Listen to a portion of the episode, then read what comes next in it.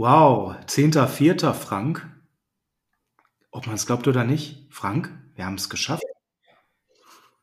Es hat, wir haben es tatsächlich geschafft. Der Podcast geht an den Start. Ich glaube es kaum, es ist soweit. 10.04.20.35 Uhr und wir, wir legen los. Dann lass uns auch nicht lange Zeit verlieren und wir steigen direkt in die schönen Themen ein. Ja, dann hauen wir in die Tasten. Los geht's. Welcome to Deutschland, 49ers Germany. Look. All across the globe,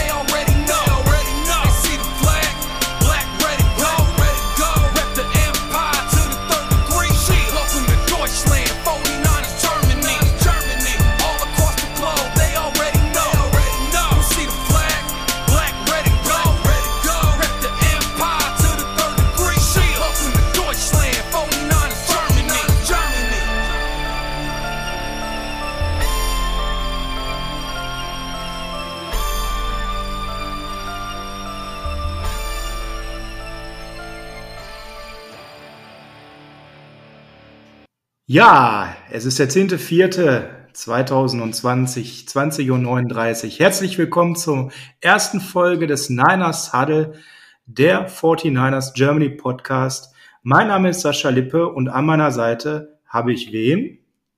Frank Höhle. Schönen guten Abend zusammen. Den Frank Höhle. Und wer 49ers Germany Mitglied ist, der weiß natürlich, wer Frank Höhle ist, denn das ist äh, einer der hochdekoriertesten Vorstandsmitglieder des größten deutschen Fanclubs der 49ers.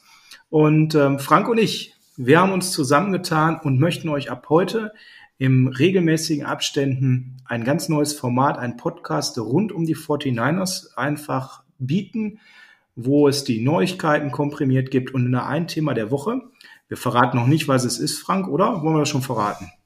Nein, kommen wir doch gleich ohnehin zu. Grundsätzlich wird bei unserer Berichterstattung immer rund um die 49ers gehen. Jetzt mal mit einer Berichterstattung zum Draft, Previews und Reviews zu den Spielen, wenn wir dann endlich wieder dahin kommen. Und halt auch alle anderen News rund um die Franchise. Aber heute haben wir uns ein besonderes Thema ausgedacht, aber dazu kommen wir erst nach unseren News der Woche. Genau, und bevor wir zu den News kommen, vielleicht mal drei Sätze jeweils zu uns, dass all die da draußen wissen, warum gerade wir beiden das jetzt äh, in Angriff genommen haben, ein Podcast für die 49ers Germany zu produzieren. Frank, möchtest du mal zwei, drei Sätze zu dir sagen? Ja, ich denke, wir beide sind absolut begeisterte Fans der 49ers. Podcasts sind gerade ohnehin absolut in und im Moment hatten wir auch viel Zeit, gerade durch die Corona-Krise. Wir wollten es ja schon länger an den Start bringen. Und so haben wir uns jetzt endlich mal auf den Hosenboden gesetzt, haben die Themen zusammengetragen, unsere Hausaufgaben gemacht. Und so können wir jetzt auch allen in dieser doch recht interessanten und schwierigen Zeit noch ein bisschen was für die Ohren mitgeben und ein bisschen für Zeitvertreib sorgen. Ja, genau, das machen wir. Vielleicht noch zwei, drei Sätze zu mir. Da ich nicht ganz so intensiv präsent bin wie ein Vorstandsmitglied des Fanclubs, ich bin der Sascha Lippe, ich bin auch auf dem Facebook vor allem aktiv. Ähm, da werdet ihr mal ab und zu was von mir gelesen haben. Bin nicht im Vorstand oder ähnliches, aber interessiertes Mitglied durch, äh, mit Leib und Seele kann man sagen, 49ers-Fan seit ja, den Zeiten von Joe Montana und Jerry Rice. Damit wisst ihr, ich bin nicht mehr ganz taufrisch. Wir beiden, Frank und ich, sind ungefähr ein Baujahr, sind äh, beide Ursprungsende der 70er, haben also die tollsten 49ers-Zeiten schon mitbekommen und waren immer im Kontakt, wie ich mit vielen äh, immer im Kontakt war bei den 49ers Germany. Und diese Podcast-Gedanke, den hatten wir schon ganz lange, ne, Frank? Wir überlegen wirklich schon sehr lange und ähm, jetzt sind wir total glücklich, dass wir uns endlich mal Zeit genommen haben, es auch an den Start zu bringen. Ich kann dir nur voll beipflichten. Ich bin auch schon ganz lange 49ers-Fan ähm, hatte einmal das Glück, in der Saison 93 auch mal im Candlestick Park sein zu dürfen und ein unvergleichliches Ergebnis. Und seitdem schlägt das Herz rot und gold. Jetzt hast du mich schon mal mega neidisch gemacht. Vielen Dank, dafür hast du 3 Minuten 13 gebraucht. Toll. Na, das ging ja, ja flott. So viel zu uns. Alles andere äh, kommt mit der Zeit. Aber mal zu unserem Format, bevor wir jetzt mit der ersten äh, Kategorie, nämlich der News of the Week starten. Wie stellen wir uns das Format vor? Wir wollen euch immer kurz und knackig einen Podcast liefern, denn es gibt so viele geile Formate da draußen über American Football, American Sports. Die gehen zwei, drei Stunden, sind teilweise sehr launig, sehr nerdig. Frank und ich, wir machen das hier so, wie wir sind und das für richtig empfinden, wollen aber vom Format uns kürzer und schlanker halten und wirklich zu 100 Prozent auf die 49ers fokussieren. Hier gibt es keine Informationen, keinen Talk zu anderen Vereinen, sondern nur zu dem Verein, dem besten Verein im American Football auf der ganzen Welt in San Francisco 49ers, oder? Genau so sieht es aus. Alles rund um Red and Gold, Faithful, wir sind nur für diese eine Franchise da. Bei allen anderen wird man gut bedient. Ich möchte da nicht mal von Konkurrenz sprechen, sondern alleine diese ganzen tollen Podcast-Formate bringen den Sport unheimlich voran und wir möchten uns in die schöne Nische der 49ers verdrücken. Ganz genau. Also wenn wir die äh, vielen 49ers-Fans im deutschsprachigen Raum erreichen und glücklich machen, sind wir beiden schon total zufrieden. Ne? Genau so ist es. Ja, und wir stellen uns nämlich auch vor, dass das ein sehr interaktives Format wird. Sprich, wir werden für diesen Podcast in Zukunft auf Twitter, auf Instagram, auf Facebook aktiv sein. Und da könnt ihr euch einbringen. Nicht nur, dass wir dort die aktuelle Episode verlinken, sondern wir werden Umfragen zu den Folgen machen. Wir werden Themen erfragen, die ihr euch wünscht. Wir werden auch mal in die Runde geben, wenn sich das Format etabliert, ähm, was ihr auch vielleicht an Wünsche habt, was wir anders besser machen können. Also es soll wirklich ganz interaktiv sein, dass ihr mitgestaltet, verwaltet und dass das so gut wird, dass ihr alle voll Bock darauf habt. Genau, ein Podcast von uns für euch, aber ihr sollt unbedingt mitgestalten, weil es soll unser Podcast werden und nicht nur der von Sascha und mir. Ganz genau. So, ich denke, wir haben genug geschwatzt. Dann lass uns mal anfangen mit unserer Stammkategorie Nummer eins, der News of the Week. Ja, wir haben das große Glück, weil wir haben gleich ein riesengroßes Thema als Hauptthema, über das wir quatschen werden. Dass es Neuigkeiten nicht wie Sand am Meer gab, war selber schaubar, Frank, diese Woche, ne? Ja, das stimmt. Off-Season, dazu natürlich jetzt auch noch ähm, dazu, dass alle Facilities in den USA zu sind. Es gibt keine Pro-Days, es gibt keine Interview-Einladungen. So wird eigentlich im Endeffekt nur über den Draft spekuliert und eigentlich hält sich die Neuigkeiten tatsächlich in Grenzen. Die erste große News wäre vielleicht, oder was heißt groß, auf jeden Fall die erste News, auf jeden Fall, dass Wide Receiver Kendrick Braun seinen Second Round Tender unterzeichnet hat. Das ist für einen äh, ehemaligen undrafted Rookie Free Agent schon mal eine richtig schöne Sache, weil dadurch wird er jetzt in seiner vierten Spielzeit schon mal 3,25 Millionen Dollar verdienen. Bestimmt schon mal ein gutes Stück Brot auf seinem Konto. Und man kann auf jeden Fall weiter mit ihm planen. Er hat sich gut entwickelt in den letzten zwei Jahren. Insbesondere in der letzten Saison hat er nach dem Seahawks-Spiel richtig angefangen, richtig in den Groove zu kommen. Da hat er nämlich auch endlich die Drops vermieden. Er hat sich zu einem hervorragenden Red Zone Target entwickelt und dass man ihn jetzt als dritten oder vierten Wide Receiver auf jeden Fall behalten wird, das finden wir gut. Ja, du hast es gesagt, wir. Da schließe ich mich nämlich uneingeschränkt an. Er hatte 30 Pässe gefangen für 358 Yards im letzten Jahr, wobei du gerade schon richtigerweise Seattle so als Breakout ähm, benannt hast. Seitdem ging es richtig nach vorne. Fünf Touchdowns, du hast es gerade angesprochen. Red Zone war er sehr effizient.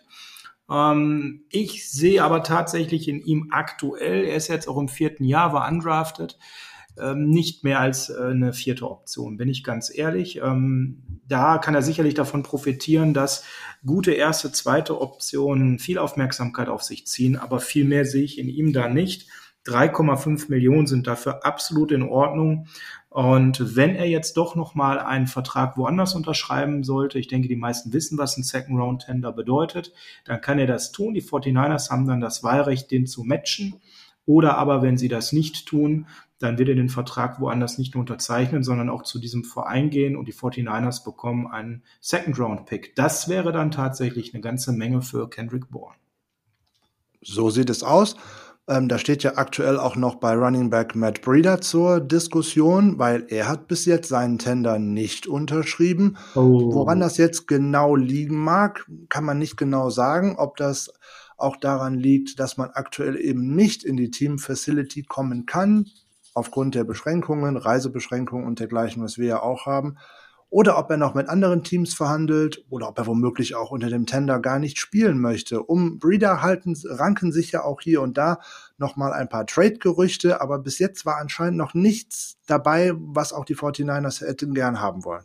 Also ich kann ja sagen an der Stelle, was ich gerne hätte, dass Matt Breeder gesund ist und bei den 49ers bleibt. Ich finde den Jungen klasse wenn der fit ist. Der hat eine unheimliche Schnelligkeit, durch die kleinen, engen Gaps zu flitzen. Bringt eine unheimlich tolle Facette in unser Running Back Core und ich persönlich würde ihn sehr gerne noch mal ein Jahr bei uns sehen. Hätte auch nichts dagegen, einen längerfristigen Vertrag über zwei, drei Jahre mit aber dann guten Möglichkeiten von der finanziellen Seite für den Cap, für die 49ers gestaltet zu sehen, wäre ich total dafür. Bin ich total auf deiner Seite, aber auch Breeder wird sich wie zum Beispiel auch ein Dante Pettis jetzt in der Offseason und im Training Camp erst überhaupt mal beweisen müssen, weil man konnte gegen äh, im letzten Drittel der Saison gut beobachten, dass nach dem ein oder anderen Fumble Shanahan nicht mehr so sehr auf ihn gesetzt hat. Ich glaube, er wird äh, mit einer Bewährungsfrist in Anführungszeichen ähm, ins Camp gehen und er wird um seinen Platz kämpfen müssen. Aber ich bin auf deiner Seite. Ich mag ihn auch sehr, gerade wegen seiner Big Play Ability. Wenn man an den Anfang der Saison 2019 und vielleicht gerade das Spiel zu Hause gegen die Cleveland Browns, ja. diesen fantastischen Touchdown ja. zurück, denkt, das, das sieht man einfach gerne und das möchte man sicher auch gerne weitersehen. Also bei Breeder ist es immer so, ich weiß nicht, wie es dir geht, wenn der im Backfield, Backfield steht, habe ich immer, da kitzelt dann denke ich mal, jetzt, ne, ja, kommt jetzt einer. Und er hat es ja auch oft genug gezeigt, wenn er denn fit war. Und ich denke, die Verletzungsanfälligkeit, ja, und die Fumbles von dir genannt, das sind eben die Fragezeichen hinter ihm. Wir gucken mal, ob er wiederkommt und sich dann im Camp durchsetzen kann.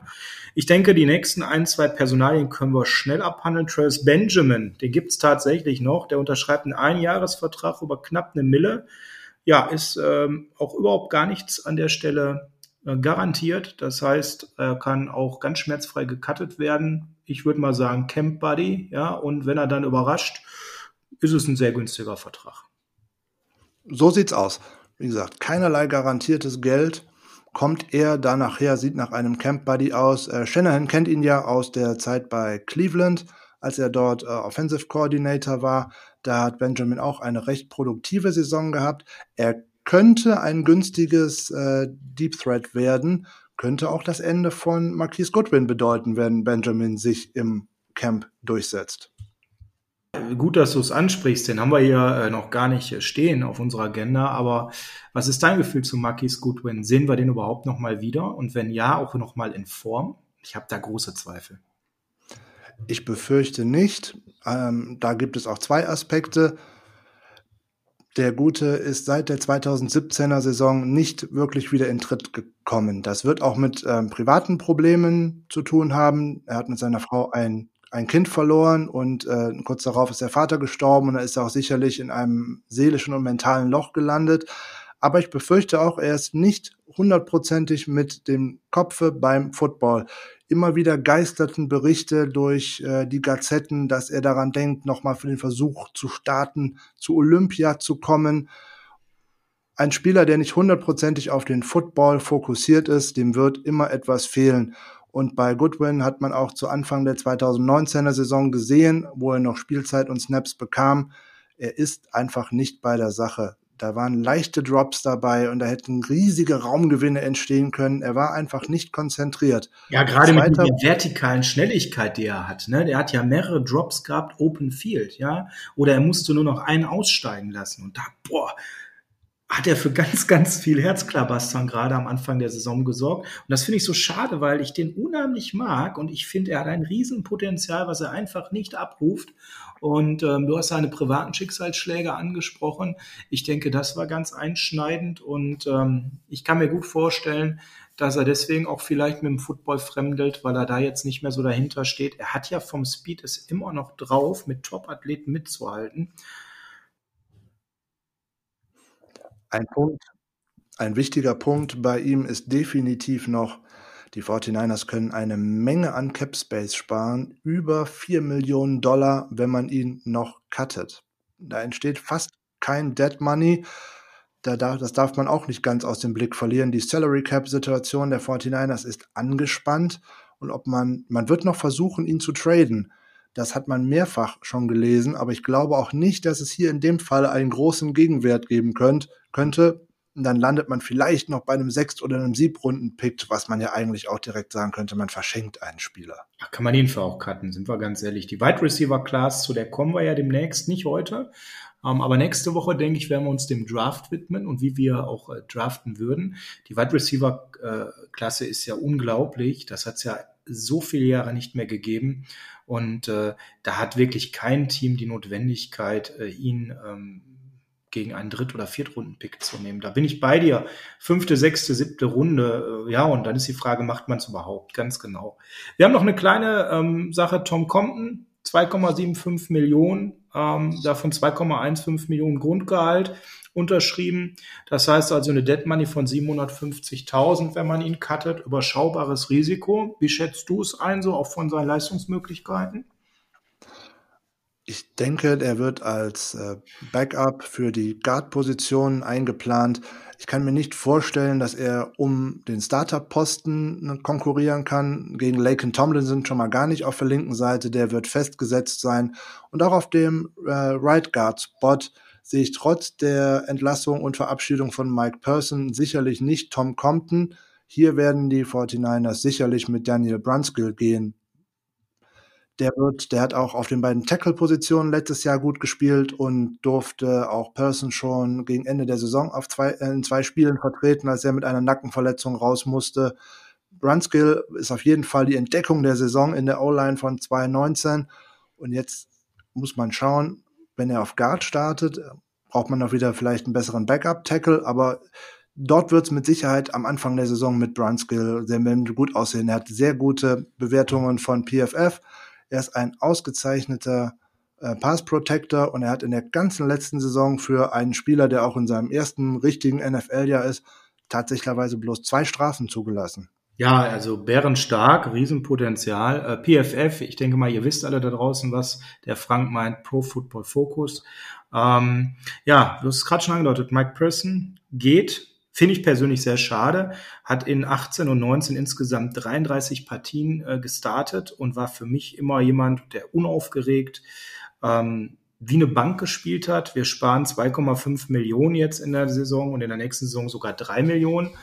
Ähm, das ist vielleicht Salary Cap mäßig notwendig. Wir stehen gerade bei 13,9 Millionen restlichem Cap Space, aber vor den Rookie Signings, die ja noch kommen und da wir ja zwei Erstrunden Picks haben, geht da ja auch schon gut was für die äh, von den 13,9 Millionen drauf. Ich kann das verstehen unter Salary Cap Einsparungsgesichtspunkten, muss aber sagen, ich als Typ und was er gebracht hat, finde ich es schade. Muss, fehlt mir. Wenn man an Mike Person denkt, kommt einem eigentlich automatisch die Regenschlacht in Washington ähm, vor Augen. Das Bild, nach, wo er so mega schmutzig war, ne? Genau, nach dem Spiel mega schmutzig, wie ein kleines Kind, was durch den Schlamm gekrochen ist, vor den Kamera steht und einfach sagt, jawohl, das Spiel haben wir gewonnen, das haben wir uns erkämpft. Also auf jeden Fall ein guter Typ. Ist wirklich schade um ihn. Ich befürchte an der Nackenverletzung, die ihn letzte Saison dann doch äh, an die Seitenlinie gezwungen hat, könnte vielleicht mehr dran sein, als man erwartet, weil die 2,5 Millionen äh, an Cap Space, die man jetzt in 2020 spart, daran kann es im Endeffekt nicht liegen, weil Tom Compton käme da auch ungefähr drauf, wenn er bis zum Ende der Saison äh, auf dem Roster bleibt. Und er ist auch und er ist auch nur ein Jahr jünger. Also von daher, den Value sehe ich da nicht unbedingt insbesondere weil Compton jetzt auch kein äh, Starter bei den Jets und dergleichen auf lange Sicht gewesen ist. Ich sehe da die sportliche Verbesserung nicht. Ich denke eher, dass es daran liegt, dass die 49ers mit Brunskill gehen wollen, alleine weil er der deutlich bessere Pass Protector ist, weil wenn man sich die Stats bei Pro Football Focus anguckt, die eindeutige Schwachstelle in der Pass Protection von Jimmy Garoppolo war leider auch Mike Person. Er hat die meisten Sacks, die meisten Hurries und die meisten Total Pressures zugelassen. Ja. Ja, ich denke, es gilt da einfach äh, den Kräften die Nachrücklich-Chance zu geben, um da dann eben auch einfach äh, mehr Konstanz reinzubekommen. Aber er ist natürlich ein Typ, und einer, der auch gefühlt was fürs Team gebracht hat, auch nicht nur in Zahlen, sondern eben auch Spirit vor allem. Und äh, ja, das müssen eben auch andere auffangen. Wir haben noch eine kleine News. Wir wollen uns jetzt nicht am Spekulatius beteiligen, ob Sportspiele in Santa Clara äh, vor November äh, möglich sind oder nicht. Die äh, Schlagzeile ging rum, aber das ist viel zu weit weg, um darüber jetzt zu reden. Aber es gibt noch äh, einmal viel Rumor ne? und das Gerücht der Woche, um das wir uns noch mal ganz kurz kümmern wollen, ist äh, Joe Staley und seine ungewisse Zukunft. Da gibt's ja unterschiedlichste Berichte. Kommt er zurück, kommt er nicht zurück? NBCs Matt Melchioko sagte ja, es steht so bei 50-50. Um, Mike McClinchy sagte, Mensch, es weiß eigentlich nur Joe Stelly, ob er wiederkommt. Er hat es auf jeden Fall drin, noch ein Jahr zu spielen. Ähm, das wäre natürlich irgendwo ein Schlag, wenn er tatsächlich äh, retired, oder? Das wäre in vielerlei Hinsichten ein dramatischer Verlust für die 49ers. Aus vielerlei Hinsichten. Erste ist, Staley ist, äh, Staley ist eine absolute Identifikationsfigur für die Franchise. Er hat alle Spiele, seitdem er gedraftet worden ist, gestartet. Er hat immer jeden Snap von Anfang bis zum Ende gespielt. Er ist eine absolute Identifikationsfigur, auch für die Fans. Kaum ein Trikot, abgesehen mal von einem Quarterback, wird man so oft im Stadion und bei Fans sehen wie die Nummer 74 von Staley es ist eigentlich unvorstellbar, dass er nicht mehr auf der linken Seite Jimmy Garoppolo beschützt. Vor allem, es würde auch ein Riesenloch reißen, nicht nur menschlich. Man denke so an lustige Auftritte gemeinsam mit Mike McGlinchey, wo auf einmal die Backstreet Boys gesungen werden. Ja, ja schön, ja.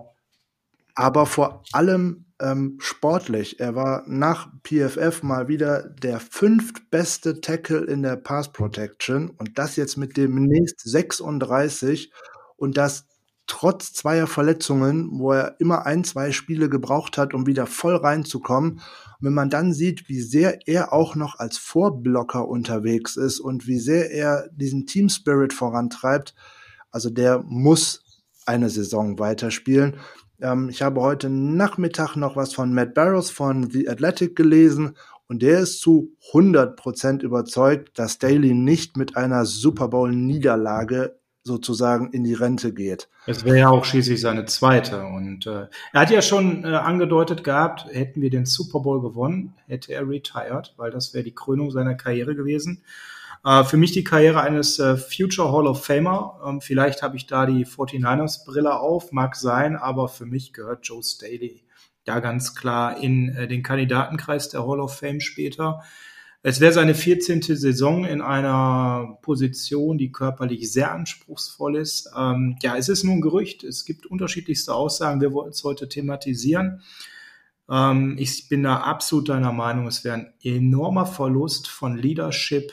Ähm, ist ein absoluter Lockerroom-Guy.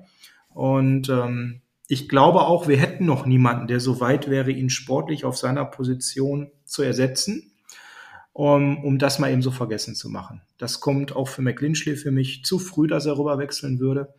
Ähm, ich sehe da momentan keine Möglichkeit. Also da Joe Staley natürlich unseren Podcast heute hört, selbstverständlich, bitten wir dich, komm zurück, mach noch eine Saison und wir holen den Super Bowl und dann darfst du abtreten. So sieht's aus. Zur Krönung einer fantastischen Karriere nochmal 19 Spiele durchziehen und dann wird das was. Joe, wir zählen auf dich. Darf auch gerne gegen die Rams, die werden eh nichts mehr reißen, nachdem sie gerade voller Priss betreiben in ihrem Kader. Da darf er gerne mal eine Woche aussetzen und, und sich eine zusätzliche Bye-Week reinholen. Das kriegen wir auch ohne ihn hin. Ja. Wie siehst du das? Ist er ein Future Hall of Famer? Wenn ich die 49ers Brille absetze und mir anschaue, was in den letzten Jahren in die Hall of Fame gekommen ist. Dort waren nicht viele Offensive Liner und Offensive Tackles dabei. Das könnte schwierig werden. Da müsste er vielleicht das ein oder andere Jahr warten. Aber grundsätzlich in die Bay Area Sports Hall of Fame würde er es auf jeden Fall schaffen. Und mit ein bisschen Geduld sicherlich auch nach Canton in die Pro Football Hall of Fame. Ja, wobei, also da, da er ja den Super Bowl jetzt noch gewinnt in der nächsten Saison, wenn er wiederkommt, dann sollte es doch relativ schnell gehen, meiner Meinung nach. Wollen wir es für ihn hoffen? Das hätte zwei gute Aspekte. Wir hätten den Super Bowl gewonnen und wir könnten ihn dadurch noch ein wenig pushen. Das wäre doch ganz schön. Absolut. Ja, kommen wir zu unserem Hauptthema. Das waren die News of the Week. Wir haben noch ähm, das All-Star Decay Team nur zur Information. Äh, da hat Frank Gore es reingeschafft, da hat es Patrick Willis reingeschafft, Joe Staley, über den wir gerade gesprochen haben, und äh, der gute Richard Sherman. Ah, natürlich vor allem aufgrund seiner Verdienste im 49ers-Trikot. Ich weiß gar nicht, wo der vorher gespielt hat, habe ich ganz vergessen. Ich denke, da brauchen wir über keinen einzigen Namen auch nur ansatzweise diskutieren. Man müsste höchstens diskutieren, warum ein so geiles Franchise wie die 49ers nur vier Spieler in dieser Truppe hatte. Da würden mir auch ein Fünfter und Sechster einfallen, aber ich glaube, Frank, wenn wir damit anfangen, dann kommen wir nicht mehr zu unserem Hauptthema heute. Ich würde auch sagen, diese All-Decade-Teams sind zwar immer ganz schön, aber eigentlich auch gar nicht so sehr der Rede wert lass uns zu unserem Hauptthema kommen. Das passt schon. Ja, dann kommen wir zum Top of the Week. Uh, und da geht es um Abschied nehmen. Und da reden wir jetzt nicht von Mike Pearson, sondern wir reden von DeForest Buckner. Zufällig meinem aktuellsten Lieblingsspieler der 49ers. Da geht auch mein Trikot mit der Nummer 99, ja, leider. Uh, ne? Also das war äh, ein Schock für mich. Ich sage es mal ganz offen vorneweg, ein Doppelschock. Wir verlängern Armstead. Äh, habe ich Zahnschmerzen mitgehabt und in dem Moment, wo ich das hörte, war mir eigentlich klar, was kommen muss, weil ich wusste ja, da hat jemand einen auslaufenden Vertrag und der möchte bezahlt werden. Und wir traden DeForest Buckner. Ich persönlich habe so zwei, drei Tage erstmal äh, ziemlich schlechte Laune damit gehabt, sage ich dir ganz offen. Hab jetzt aber ein bisschen Abstand zu der ganzen Sache und ähm, habe jetzt natürlich im Vorfeld zu heute, so wie du auch, wir haben uns ja nochmal so drei Minuten Gedanken dazu gemacht und wenn man die reine Sachebene betrachtet, dann fällt es mir leichter, die Motive zu verstehen, warum unser Front Office so gehandelt hat. Ähm, auch wenn der Trade sehr überraschend war. Man geht jetzt mit Eric Armstead und lässt DeForest Buckner ziehen. Nicht ohne Gegenwert, sondern wir kriegen richtig Kasse zurück. So sieht's aus. Ein wirklich überraschender Trade. Man hatte eher mit einem Sign-and-Trade-Deal von Eric Armstead gerechnet, gerade weil sich die Extension so lange hingezogen hat, nämlich ja eigentlich bis zur Deadline. Eigentlich wirklich sehr schade. Buckner, ein sehr verlässlicher Defensiv-Tackle, hat sich in allen vier Jahren über kontinuierlich gesteigert, war eigentlich in der Mitte die One-Man-Wrecking-Crew und hat auch tatsächlich dort sehr viel Druck ausüben können das sieht man zum einen an den PFF-Grades. Er hat sich in allen vier Spielzeiten jeweils noch gesteigert, bis jetzt auch in der letzten Saison auch eine 81,4 Defensive Grade rausgekommen ist. Das ist eine der besten Grades für einen Defensive Tackle in der letzten Saison. 66 Total Pressures, unheimlich viel Druck durch die Mitte. Hm, da habe ich mich auch wirklich schwer mitgetan, den ziehen zu lassen. Ja, jetzt komme ich mal mit einem absoluten Argument. 21 Millionen Dollar. Genau, darauf läuft es hinaus. Jedes Team ist ja gebunden an den Salary Cap. Der steigt zwar nun mal jedes Jahr ein wenig, aber es wäre auf lange Sicht einfach unmöglich gewesen, diese ganze hervorragende Defensive Line zusammenzuhalten. Jetzt spielt Bosa noch auf, Nick Bosa noch auf seinem Rookie-Vertrag, aber da er nun mal äh, an der zweiten Stelle gedraftet worden ist, ist er auch nicht ganz niedrig. Man hat mit Default letztes Jahr einen Spieler ertradet, der einen auch recht teuren Vertrag mit um die 80 Millionen bekommt. So, was jetzt? Ne? Jetzt, wie du gerade sagtest, 21 Millionen pro Jahr bezahlt. Ja, das war mehrere Jahre. Damit ist er der dritt bestbezahlteste äh, Defensive Player nach äh, Khalil Mack und äh, Aaron Donald, die 23 und 22 Millionen bekommen. Dass ich das so las und mal so überlegt habe, welchen Value Khalil Mack und auch äh, Donald, Aaron Donald haben für die Rams, da war so das erste Mal bei mir das Gefühl, oh, ouch. Also ich bin der Frost Buckner Fan. Ich finde ihn toll, aber ist der wirklich auf der Ebene mit den beiden? Ich denke, er steht ein kleines Stück dahinter. Ich zumindest, zumindest, er steht ein zumindest hinter Donald. Stück dahinter. Frank, meiner Meinung nach ist, er steckt ein gutes Stück dahinter. Und für mich ist das hier eine Aussage des Front Office. Ähm, ja, er hat sich jedes Jahr gesteigert, aber der letzte Sprung zu einem absoluten Superstar auf dieser Position, den traut man ihm offensichtlich nicht zu. Und ähm, ja, er hat sich gesteigert, aber man muss dazu auch sagen, nicht in einem exorbitanten Maße. Es ist kontinuierlich jedes Jahr ein Stück weitergegangen. Ähm, viele behaupten aber auch, dass gerade die Steigerung im letzten Jahr von seinen tollen Mitspielern um ihn herum, du hast ja gerade die Namen Ford, Bosa, Armstead muss man da natürlich auch erwähnen, äh, genannt, dass er zuletzt ähm, ja man eigentlich noch einen größeren Schritt von ihm erwartet hatte, weil natürlich um ihn herum unheimlich viel Druck entstand und er eigentlich mittlerweile nicht mehr die One-Man-Wrecking-Crew sein musste, sondern eben da eine ganze, ganze Menge Support hatte und da man eher enttäuscht war, dass er eigentlich keinen wirklichen Schritt mehr nach vorne gegangen ist. Speziell, wenn man auf Sex oder ähnliches guckt, da geht eben auch was anderes auf der Position. Wenn man zu den Rams schaut, das ist nun mal Fakt. Und ähm, ich sehe halt ein gutes Stück dahinter. Auch da mal wieder trotz 49ers Brille. Wir sollten ja ehrlich zueinander sein. Und ich glaube, unser Front Office hat diesen Schritt eben nicht mehr gesehen. Plus die angestrengte Salary Cap Situation. Armstead hat einen extrem teamfreundlichen Vertrag, muss ich sagen. Wenn man sich da ein bisschen mit ähm, beschäftigt, wie der strukturiert ist, der ist nämlich ganz seltsam strukturiert, dann haben wir eben auch die Möglichkeit, ähm, das Geld gut zu verteilen und ähm, so, dass jetzt in diesem Jahr eben viele, viele Millionen aus der Differenz im Vergleich zu dem Halten von der Forest Buckner übrig bleiben, um wichtige andere Spieler zu halten, die wir sonst eben hätten gehen lassen müssen. Vollkommen richtig.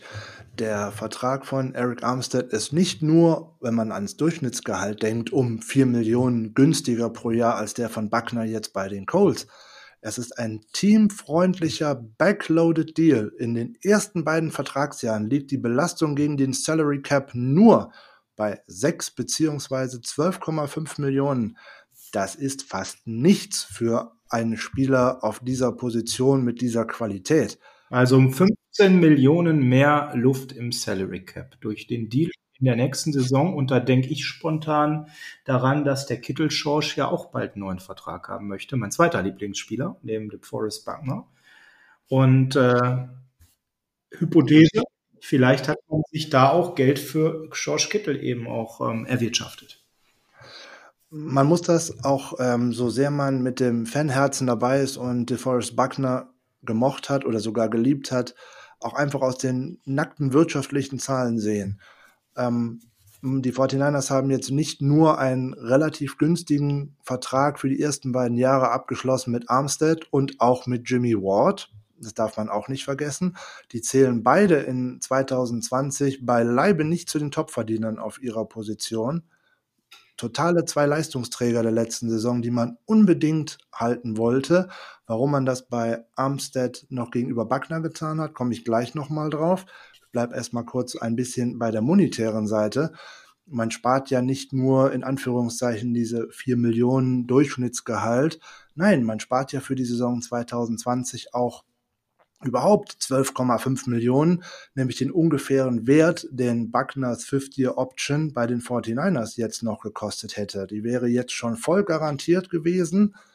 Und das ist im Endeffekt plus ein bisschen was das, was wir jetzt nach den ganzen Moves überhaupt noch zur Verfügung haben. Das heißt, ohne diese Moves hätten wir eigentlich gar keinen Cap mehr und müssten noch Rookies sein. Das muss man einfach mal auf den Punkt bringen. So sieht's aus. Die Rookie-Klasse, die wir jetzt erwarten, kostet mit zwei First-Round-Picks und dann erst wieder in Runde 5 weiter runter roundabout 9 Millionen. Die hätten wir gar nicht unter Vertrag nehmen können. Dann hätten wir da irgendwie gestanden, wie jetzt vor einer Woche die Kansas City Chiefs oder die ähm, Jacksonville Jaguars, die irgendwie 277 Dollar noch plus hatten oder dergleichen. Ja, also dafür würde ich auch nicht für Kansas City spielen, für 277 Dollar. Äh, das Ding ist ja eben an der Stelle, ähm, selbst wenn wir jetzt einen First-Round-Pick weniger hätten, wären wir immer noch bei, bei 6 Millionen ungefähr. Und die hätten wir einfach nicht gehabt. Wenn unsere eigenen Rookies nicht sein können, das muss man sich einfach mal auf der Zunge zergehen lassen, beziehungsweise ohne weitere Umstrukturierungen im bestehenden Raster. Man setzt jetzt allerdings auf so eine, wie ich finde, recht unberechenbare Breakout-Season von ähm, Armstead. Ne? Da weiß ja keiner so recht, ob das jetzt ein Ausreißer war, weil er ja auf den Markt kam oder ja, ob das vielleicht jetzt das Standard, der Standard ist, den er in Zukunft abrufen kann.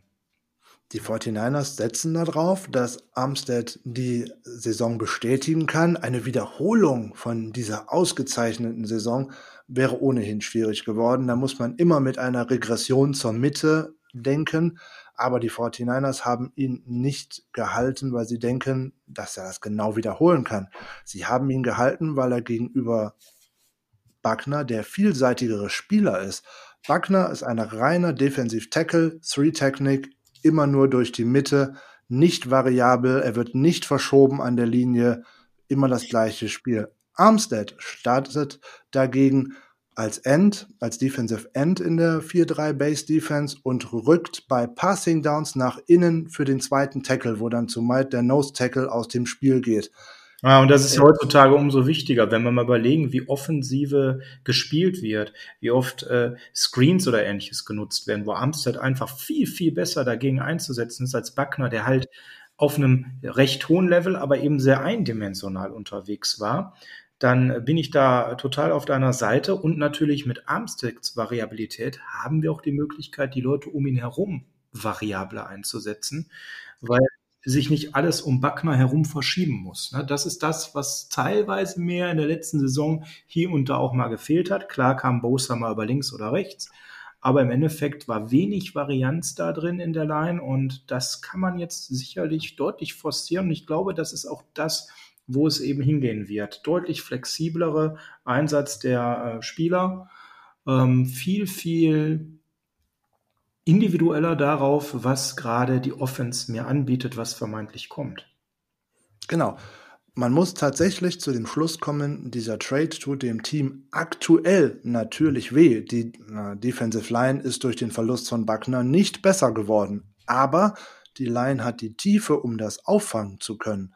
Da könnte jetzt ein Solomon Thomas womöglich den erhofften Schritt nach vorne machen. Ja, bitte. Der war, der war ein so hoher Pick und damals hat niemand gesagt, das war ein dummer Pick. Der hat am College so abgeliefert. Ja, der ist natürlich auch jemand, der eine gewisse Limitierung hat. Aber wo ist Solomon Thomas bisher denn bitte gewesen? Von dem habe ich mir persönlich viel mehr erwartet. Ja, ich war richtig gehypt von diesem Pick damals. Und das war ja für mich, ich denke für euch alle da draußen, bisher eine totale Enttäuschung.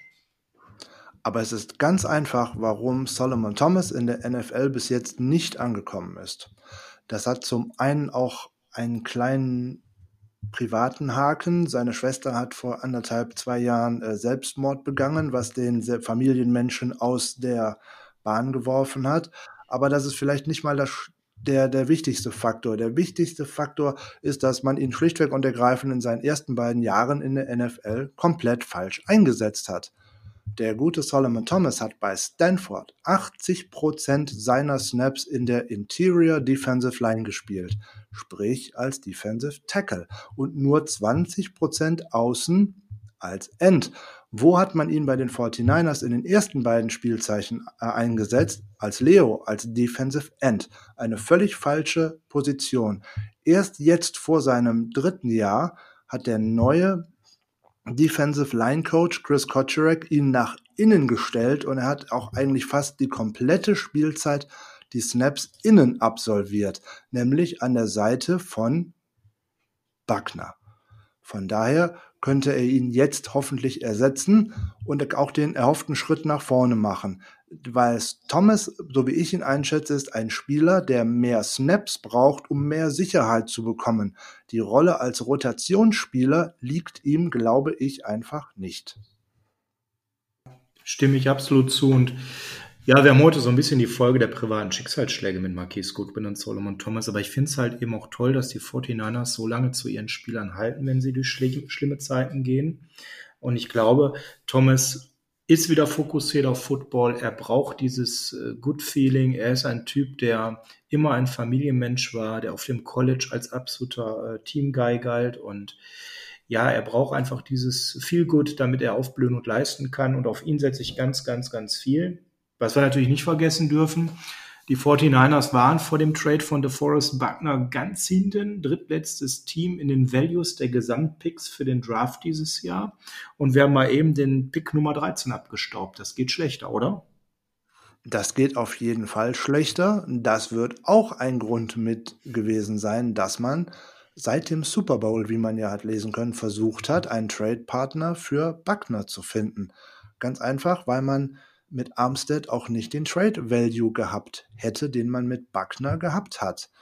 Bei äh, Armstead wäre es maximal ein Sign-and-Trade-Deal gewesen, so wie das letztes Jahr die Chiefs mit die fortgemacht haben und auch nur einen Zweitrunden-Pick für das Jahr darauf bekommen haben, also sprich für diese Draft jetzt.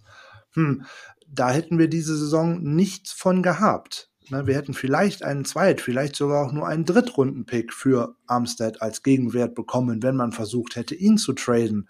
Dass man natürlich sogar für einen Defensive Tackle, dessen Position Value auch gar nicht so hoch angerechnet wird in der NFL, tatsächlich noch einen First-Round-Pick bekommen hat und sogar noch einen an der Position 13, der in Schlagweite von ganz, ganz interessanten Spielern liegt, ob das nun auf Wide Receiver, auf ich Defensive nicht den Namen Jerry Judy, sage ich jetzt nicht, sage ich jetzt nicht.